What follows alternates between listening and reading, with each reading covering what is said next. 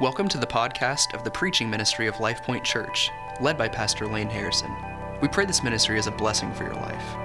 For more information about Life Point, please visit lifepointozark.com. For more information and resources from Pastor Lane, please visit mlaneharrison.com. I want us to talk this morning about hated for love. Hated for love. And I'll begin by asking you this How do you respond when you receive bad news? Somebody comes to you and says, Hey, I've got some good news and some bad news. Are you the kind of person that wants the good news first to buffer the bad, or give me the bad bitter and I'll be able to savor the sweet after? You know, there's, there's only two kinds of people in the world, right? Because there's only two orders, I guess those can go for. For me, give me the good. I don't want to listen to the bad. La, la, la, la, la. Not hearing that, right? Well, it's a, it's a question that we don't often want to consider. Um, but this week, some people might consider this passage bad news. And I want to make sure that you understand how good the news is in the passage that we have this week that Christ has for us. Jesus always gives hope. That's why there is no situation, there is no circumstance, there is no detail, there's no fact of life by which the gospel is not always our greatest, highest hope for all things. Because Christ, being made Lord of our life as he is Lord of all creation, is always our highest hope. Let's go to John chapter 15. I'll begin reading in verse 18. Jesus says, If the world hates you, know that it has hated me before it hated you. If you were of the world, the world would love you as its own. But because you are not of the world, but I chose you out of the world, therefore the world hates you. Remember the word that I said to you a servant is not greater than his master. If they persecuted me, they will also persecute you. If they kept my word, they will also keep yours. But all these things they will do to you on account of my name, because they do not know him who sent me. If I had not come and spoken to them, they would not have been guilty of sin. But now they have no excuse for their sin. Whoever hates me hates my Father also. If I had not done among them the works that no one else did, they would not be guilty of sin. But now they have seen and hated both me and my Father. But the word that is written in their law must be fulfilled. They hated me without a cause. But when the Helper comes, whom I will send to you from the Father, the Spirit of truth, who proceeds from the Father, he will bear witness about me, and you also will bear witness, because you have been with me from the beginning. I have said all these things to you to keep you from falling away. They will put you out of the synagogues. Indeed, the hour is coming when whoever kills you will think he is offering service to God. And they will do these things because they have not known the Father nor me.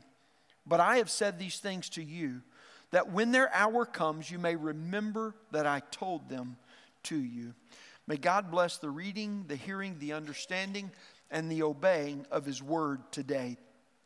In the 15th chapter of John, we've seen a full spectrum as Jesus begins the chapter in the first 11 verses by teaching us how to relate to God. Abide in me and I in you. For apart from me, you can do nothing. That's what he tells us. And so, 10 times he uses the word abide in 11 verses. That makes it very, very important. And then in verses 12 through 17, we he talks to us about how it is that we live out this love, this greater love that no one has. And we do that by the way that He's chosen and appointed us to go to go and, and to live as we've been loved. And so, as he concludes this chapter, he brings it back to the reality that we see in the world. And it, it makes us at first want to ask, but who could possibly get angry over love? That's the exact question that he's confronting today. You may be surprised, but Jesus doesn't want you to be surprised by those who respond to love with hate nor does he want a uh, fear to rule you in this world as a Christian. Here's what I want you to walk away with today Jesus empowers Christ followers to endure and to advance his kingdom mission by love. Jesus wants Christ followers to endure and to advance his kingdom mission by love. Jesus doesn't infer that hate is a possibility here, but hear me, a certainty. A certainty. And this is what some as Christians would consider bad news. But even the world knows this, right? Because what does the world tell us? Haters gonna hate, right? You knew I had to use that. Come on. That's too good. And why did they hate? Why did they hate those who, who love? Well, they hate because we follow him. That's what he tells his disciples. They hated me, they're going to hate you. They hate because you're identified by my name and because you espouse my values. They hated Jesus. They hated, uh, they, they are hated because they're not of the world and because the world doesn't know God. But chosen by God and believing in Jesus identifies one for hatred by the world. That's what Jesus is telling us here. And he draws a stark contrast in these first two verses by what he's been teaching about love. And he says, Look, there is a love of God with which you can withstand and endure all things, but there is another kind of love as well. And it's not God's love, but it stands in contrast to God's love. It is the world's love. And here's where he turns to the world's love. The world loves those, look at what he says in verse 18 and 19, who are of them. The world loves those who are of them. What does that mean? Well, it means this the world loves those who embrace and espouse the values that it purports. What do you mean by the world's values? How are they determined? The world determines its values in this way by the ever shifting wind of culture, culture being defined by the words that are used, the actions that portray, and the celebrations that are embraced. Those are three of the critical elements that create culture. And so the wind of culture and the current of common collective reasoning there's other words you can use for this, but I'll be nice. The, the, the, current of common collective reasoning. I went to France a couple of years ago and was working with one of our workers there, and he said one of the greatest philosophies that drives all of this country is the philosophy of solidarity. And I went, oh, okay. Solidarity over what? He said, it doesn't matter. It's just solidarity. They just want to know that you're in solidarity with one another. And if you're not in solidarity, you're not embraced. But if you are, and if you embrace their solidarity, then they'll receive you. And I went, but wouldn't you need to know what? And he went, yeah, that's kind of the point. I mean, he was talking about relativism in, in, in, its, in, its, in its greatest, most advanced form, probably in the modern world as we know it today in a country that espouses not only postmodernism, but everything is built on postmodernism, the deconstruction of that which is, and the relativism that says you're a value and I'm a value, and we're only a value because of each other. And as long as we're in solidarity with each other, we can hold value for each other. But if you oppose me, I oppose you. If you try to hold authority over me or me over you, then all of a sudden this all breaks down. And that's exactly what Jesus is talking about here. And we see it in so many driving philosophies and ideologies in our culture today as well. But what Jesus says, when you're not carried by the streams of the culture and the current common collective reasoning, you will not be loved by those who are. Jesus says the world will manifest hatred by persecution towards his followers. And then he says this in verse 20. But I want to remind you of the word that I said to you a servant is not greater than his master. You see, the disciples will be persecuted because Jesus was persecuted. So to believe in Jesus brings a person into full identification with him by his death and resurrection into his life and teaching. That's full identification with. And so, persecution for believing in Jesus is a reality for every Christ follower. It's not a matter of maybe if, but certainly will. And then he explains why it is that the world hates him and the Father. There's two reasons that he gives. The first reason, verse 22, he says this They hate me because of the word that I spoke. They hate me because of what I said.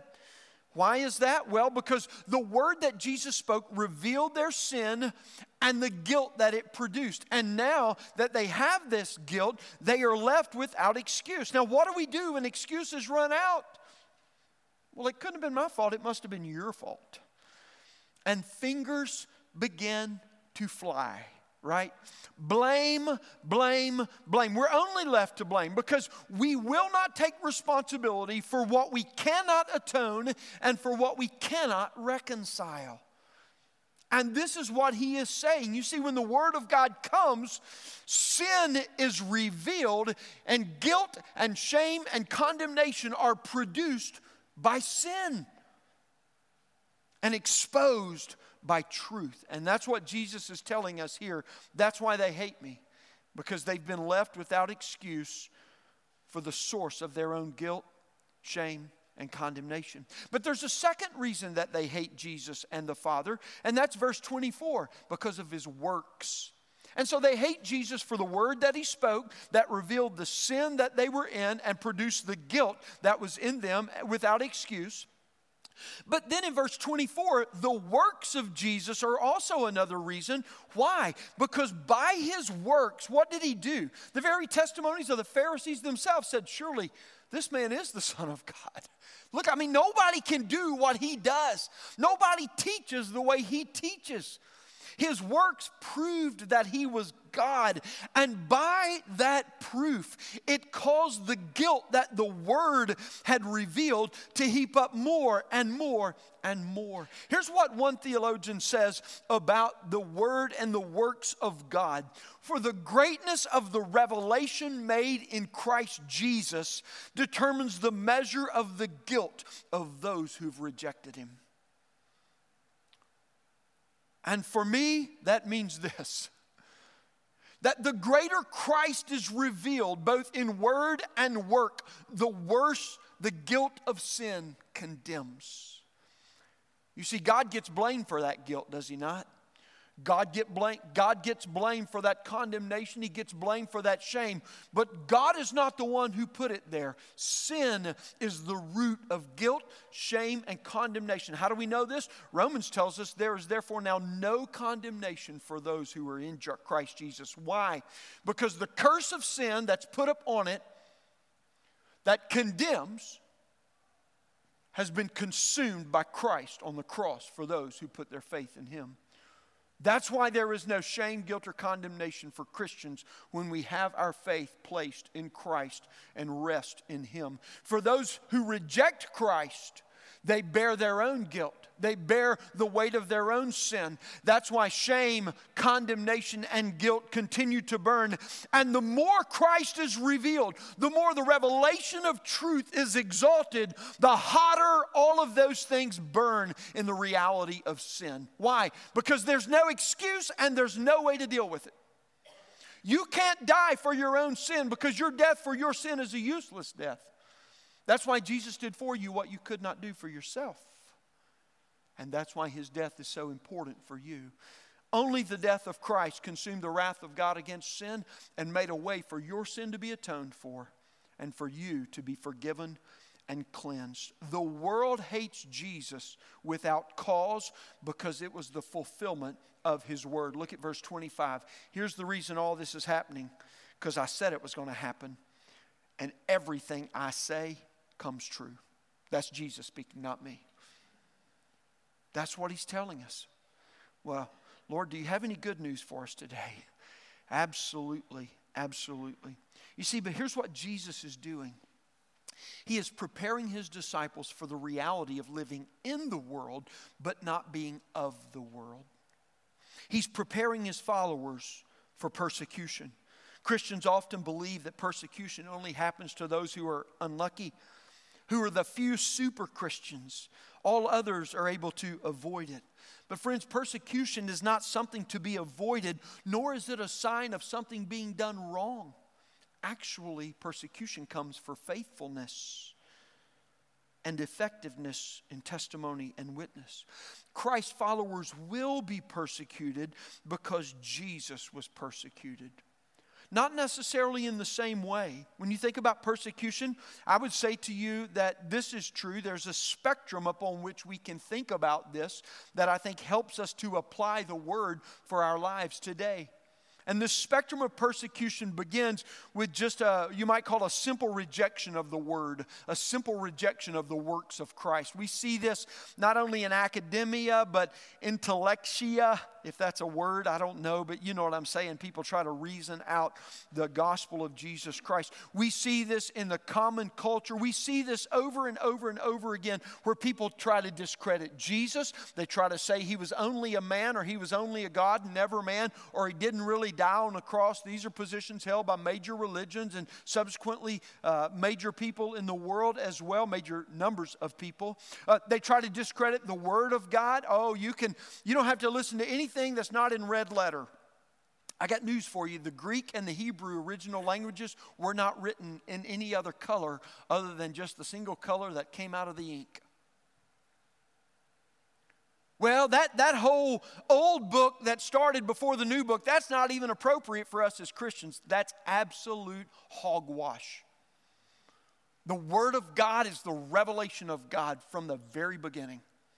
It's the living, eternal Word, always has been, always will be over and over and over again. They will not tolerate it. Why? Because they must blame something if they can't reconcile or atone for their own wrongdoing. And you see, that's not just in the big picture, that's exactly what you and I do. When we fail to put our faith in Christ and receive what He has done for us. That's the first spectrum along persecution. Beyond that, ridicule might arise ridicule being more personally directed either towards your ideas, towards what your testimony says, or towards you as a person. That moves to false accusations that try to discredit you as a person. You don't know what you're talking about. You're useless. That's stupid. Whatever the case may be, it's always a diversion tactic against dealing with what God said and just trying to address. It's the argumentation factor that I used in junior high. If I can't win the argument, take out the opponent right? I didn't say I was right about that. I just said that's typically what I tried to do. I don't think I've done that since junior high. Okay, I'm not that great of a person. I absolutely have. Beyond that, it moves to unjust treatment, which we see of Jesus.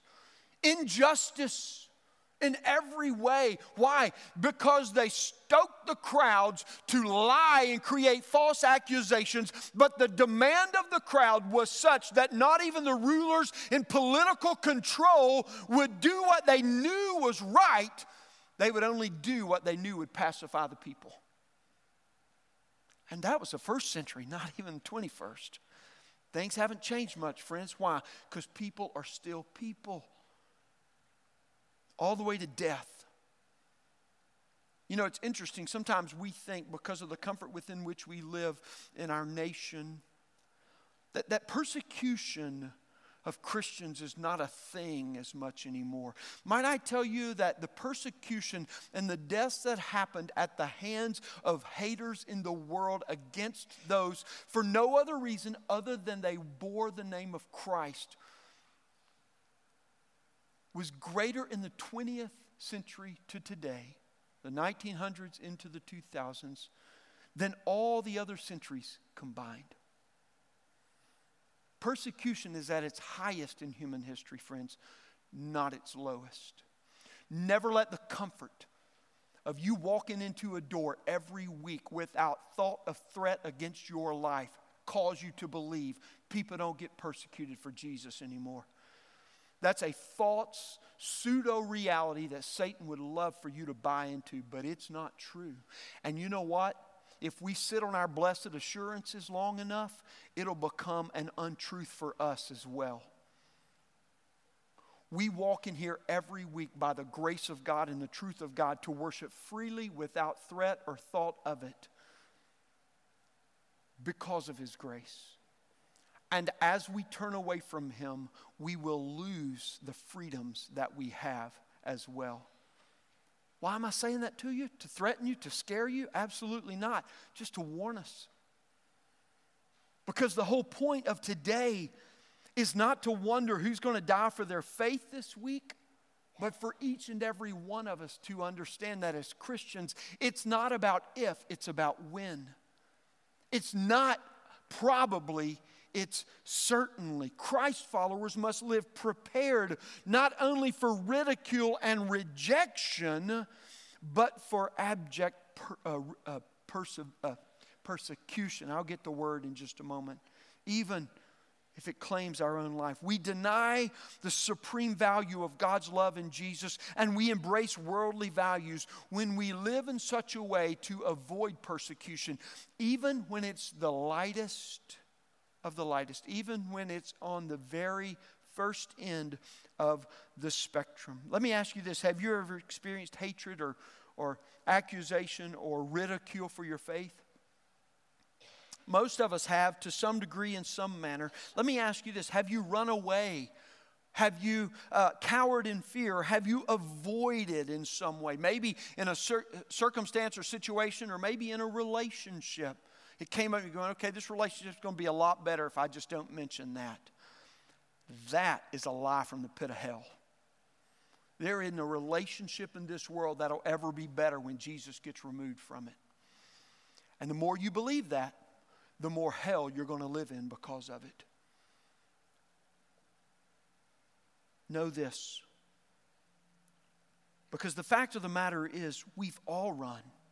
We've all been Peter. We've all been Peter. But we can all stand before the Lord and receive, like Peter, what he received when we repent. When we cower in situations or relationships that that situation or relationship is no longer what it is that we made it to be in our mind.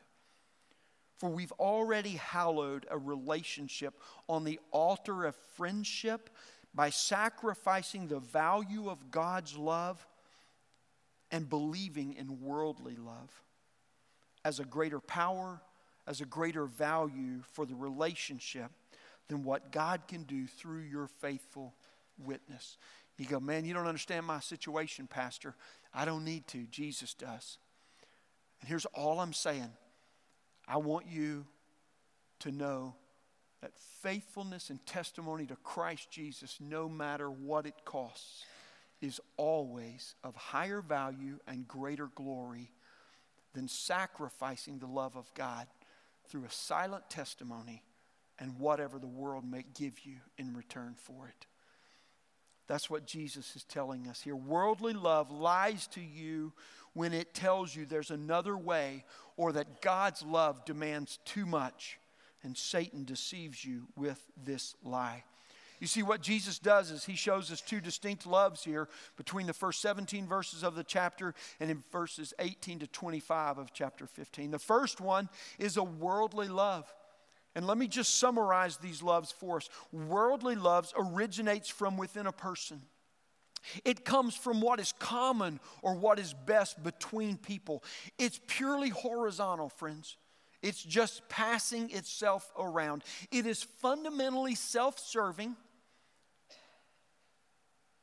because the cost demanded will never exceed the price afforded.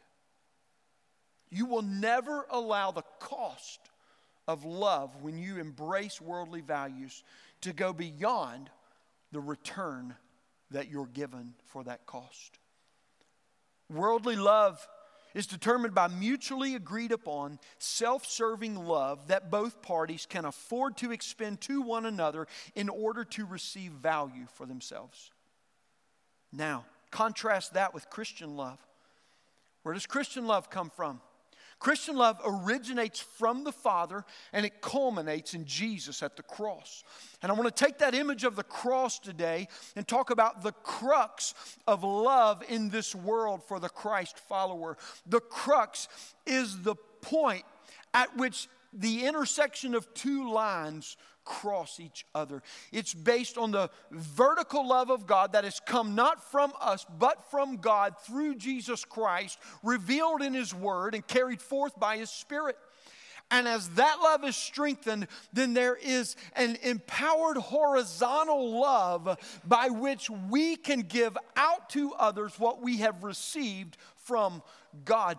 Christian love does not come from Christians, it comes from God but it is conduited through Christians. I can't use this sermon because I can't let the public know I just used that word.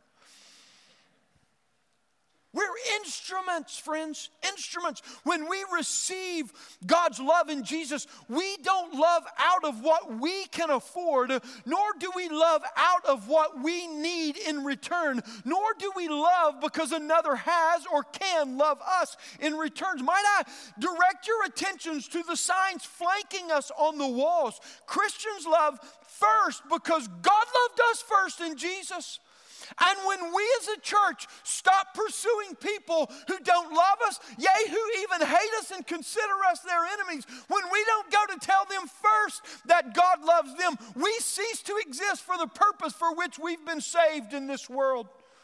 We live counter to our identity in Christ because God came to us first. We go to people without invitation because God loved us first. We love first because we've been loved first in Jesus to share the power of God's love and to show it in the way we live our lives. We love in truth and in grace because God loved us truly and most. He loved us according to the truth of His word in righteousness and in holiness. But He loved us that He would consume all of the wrath of sin, that He might make a way that we could be forgiven for our sins sins and cleansed from its every demarcation in our life.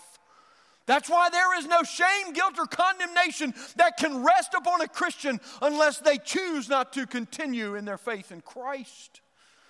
Because we've been loved truly and mostly. We love in truth and grace. We as Christians do not love other people to pacify temporal feelings or fleeting demands of worldly values, neither ours nor theirs. We do not love for these reasons. Rather, we love for reconciliation between the unrighteous and the righteous by the forgiveness and the cleansing of sin, not the sweeping under the rug of it.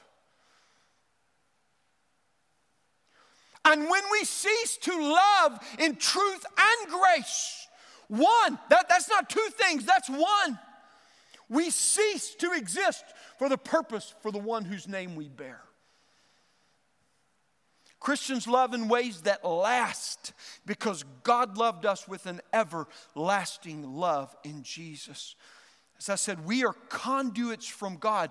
Like a trumpet or a tuba or any instrument that is placed on this stage, it may be a beautiful accessory with which we can decorate, but if somebody doesn't blow some air through it, it isn't going to make any sound. And so is our lives. As the Spirit of God does not inhabit us and blow the power of God through us, our lives cannot play the instrument that God has designed for us to play. Christians love as we've been loved because we've been loved. Christian, the more you avoid living as you've been loved, the more comfortable your life will be in the world. There's no doubt about this. The more convenient that your thinking will be in terms of the way of the world, the more accepted you will be by the world because you're living by its values. But hear me, the more misery will be compounded and multiplied in your heart because of that. The more you live as you've been loved, abiding in Jesus, and as He has appointed you to live, the more you'll be hated and persecuted by the world. So, how then in the midst of this, what anyone could argue is bad news. How does a Christian endure? Is it worth it to follow Christ?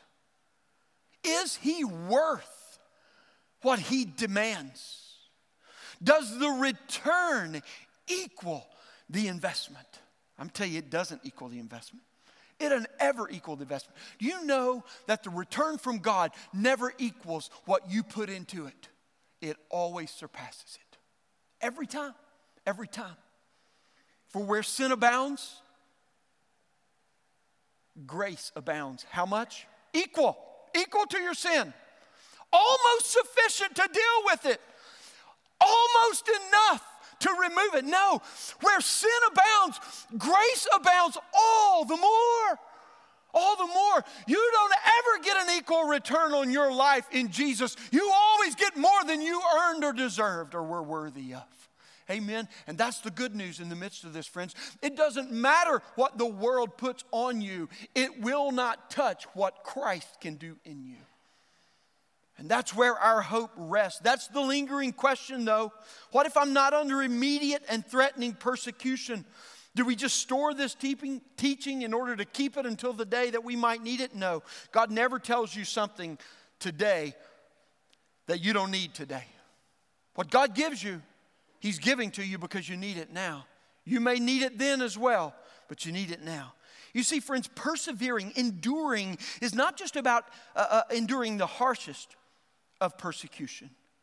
But it's learning to endure in any and all situations. It's teaching your life training your heart where to tune itself at all times so that no matter what comes against you, you are always secure in Christ. Any situation, though, that threatens to steal your heart from trusting Jesus would apply in this situation. Just because a threat is not its harshest does not mean that that threat is not real. As a matter of fact, in almost 30 years of pastoral ministry, I have seen the vast majority, the vast, I've never seen someone killed for their faith personally that I knew in my presence. But every person that walked away from Jesus, it wasn't because of the immediate threat of life. Most of it was because of just simple little innuendos that the world had begun to plant inside of them. That, you know, I just, the doubt, the speculation about the goodness of God. Whether or not the joy of Christ was really worth the sacrifice of, obey, of obedience. And then over time, they would just go, you know what? It's not worth it. Why? Because they let those subtle, small innuendos, doubts, and speculations, they let them plant and grow. You need to guard against those things as much as anything in your life. We must learn to follow Jesus faithfully in the everyday moments that we might prepare for the hard times or you will not be prepared to follow against the harshest of threats. Friends, grace and truth that saves also sustains to endure. God's grace and love for you is sufficient to save you. I don't care how far you are from God right now, it is sufficient to save you fully, completely. It is also sufficient to sustain you fully, completely. That's the hope, friends. That's the hope. And the worse the news that the world can throw at us gets, the greater the hope in Christ becomes every time and always. I want to provide for you three provisions that Jesus gives for Christians to endure in God's love against the hate that you will experience in the world.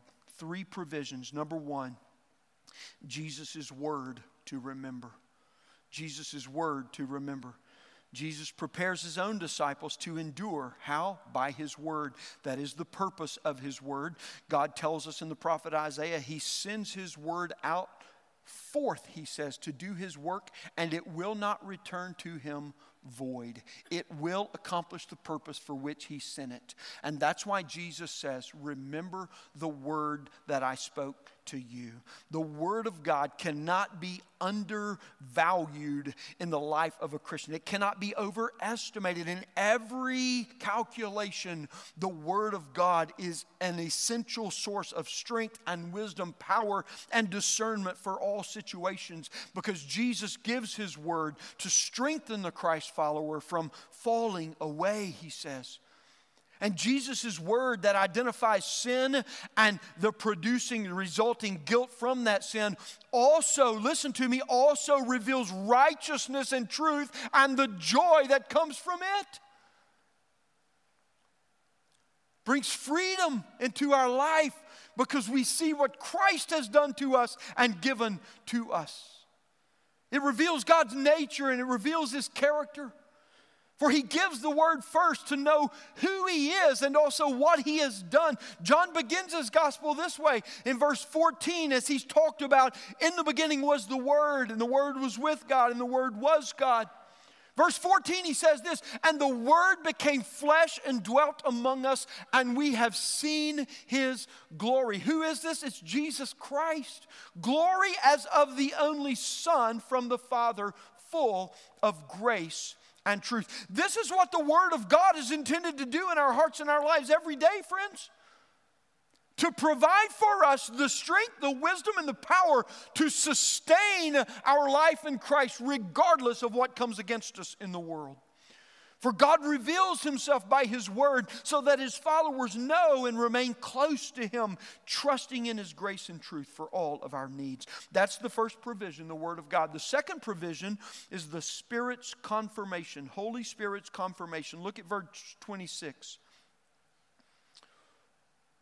They hated me without a cause, he says. This was to fulfill my word. But but when, not if, not maybe, not could be. There is no aspect of uncertainty here when he says, but when the Helper comes. Jesus will send the Holy Spirit. He will come from the Father and he will carry forth the work that Christ has accomplished. You see, this is critical for the Spirit of God always works in conjunction with, never counter to, and very seldom isolated from the active presence of God's Word in our life. When you take in the Word of God and you press it upon your heart by meditation, by memorization, by remembrance in what whatever form, you are given to the artillery of the Spirit to wage war with weapons that are not of this world and will not be defeated by those that come against you in this world. For the Spirit comes to help us. When we read the Word, the Spirit of God brings our life in Christ into a clear and plain visibility in the Word. Sometimes I read the Word and I see Christ. I see who He is. I see His holiness. I see His righteousness. I see His love and His forgiveness and all that He's done. And I come to know the character and the nature of God. And the Spirit of God encourages me by who He is and who this God is, the one true living God that we worship. And sometimes I read the Word and I see Lane. And I don't like it.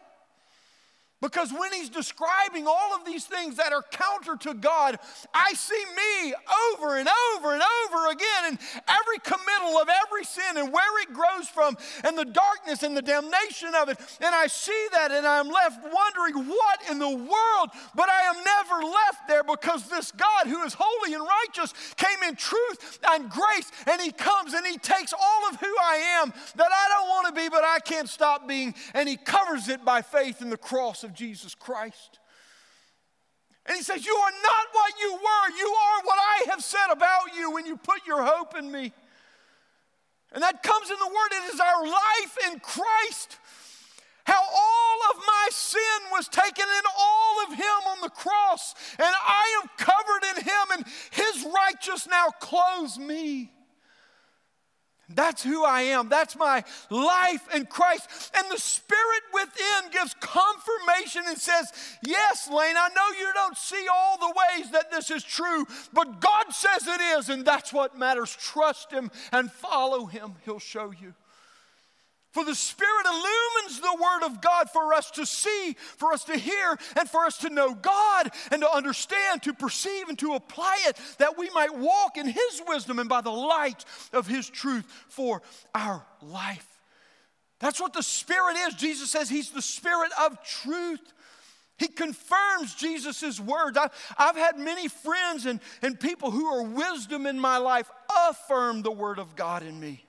But I'm telling you, there's never a period at the sentence of someone who affirms the Word of God for you. They may have been right, but at the end of the day, they're not God. And they don't get final say. The Spirit is God. And when he speaks, there's a period at the end of the sentence.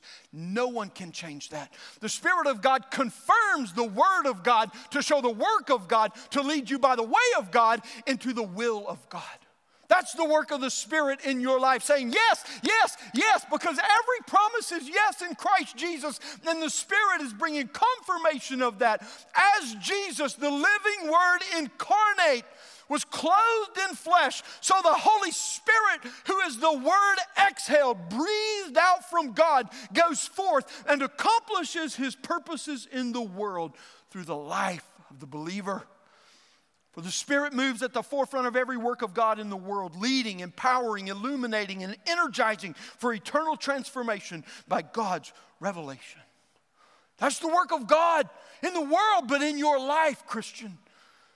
When you when you listen and you depend upon the Spirit to illumine what the Word has said, this is the work He will do in your life. There's one third provision that Jesus has provided for us, and it is the testimony of the Christ follower. We see this from His time there all the way back, from the beginning of time, all the way to today where we are. Jesus, first of all, tells his disciples there's a specific role in the kingdom for you, carrying forth the work. He says this if they kept my word, they will also keep yours. He's centering on the word there, right? But then he also says this that the Spirit will bear witness about me, and you also will bear witness. Verse 27 because you have been with me from the beginning. He's saying to them, You'll not only be my disciples, you will become the apostles. Capital A. Those through whom God will move by his Spirit, carry them along, Second Peter says, that they might write the holy writ that we have as the scriptures called the New Testament today. And not only that, but those in the old, Peter tells us in 1 Peter 1, they were too carried along by the Spirit of God. You see, it's not just certain people that wrote the scriptures, but it was certain people who were moved by the Spirit, one Spirit. There's one author of all the scriptures, there are multiple authors of all the scriptures. And this is the way, by God's divine plan, that He gave it. And those apostles would bear a testimony from having walked with the Lord Jesus Christ on the earth and give to us what we know of today as the New Testament, by which those who are walking by faith with Christ today, by His Spirit, might be able to read and to bear witness in and of ourselves. The living Word of God, revealed through Jesus, took on flesh. It was breathed out by the Holy Spirit, and it's been been inhabited through those chosen apostles to bear witness for all to hear, to believe, and to keep, that we too might become Christ followers and we might bear witness in this world that the Spirit of God would go forth and continue to save people from their sin. That is the foundation that's laid. That is the plan that's been set forth. Friends, persecution is the prevailing response from the world, but it's not the only reality in the world. And you need to understand that not only Jesus' word and the confirmation of the Holy Spirit, but the testimony of a Christ follower is given to one another as an essential practice for the endure, a strength to endure in this world. People will persecute Christians because they don't know the word of God. That's what he tells us. They, they didn't know the word, that, that therefore they, they go after those who keep the word.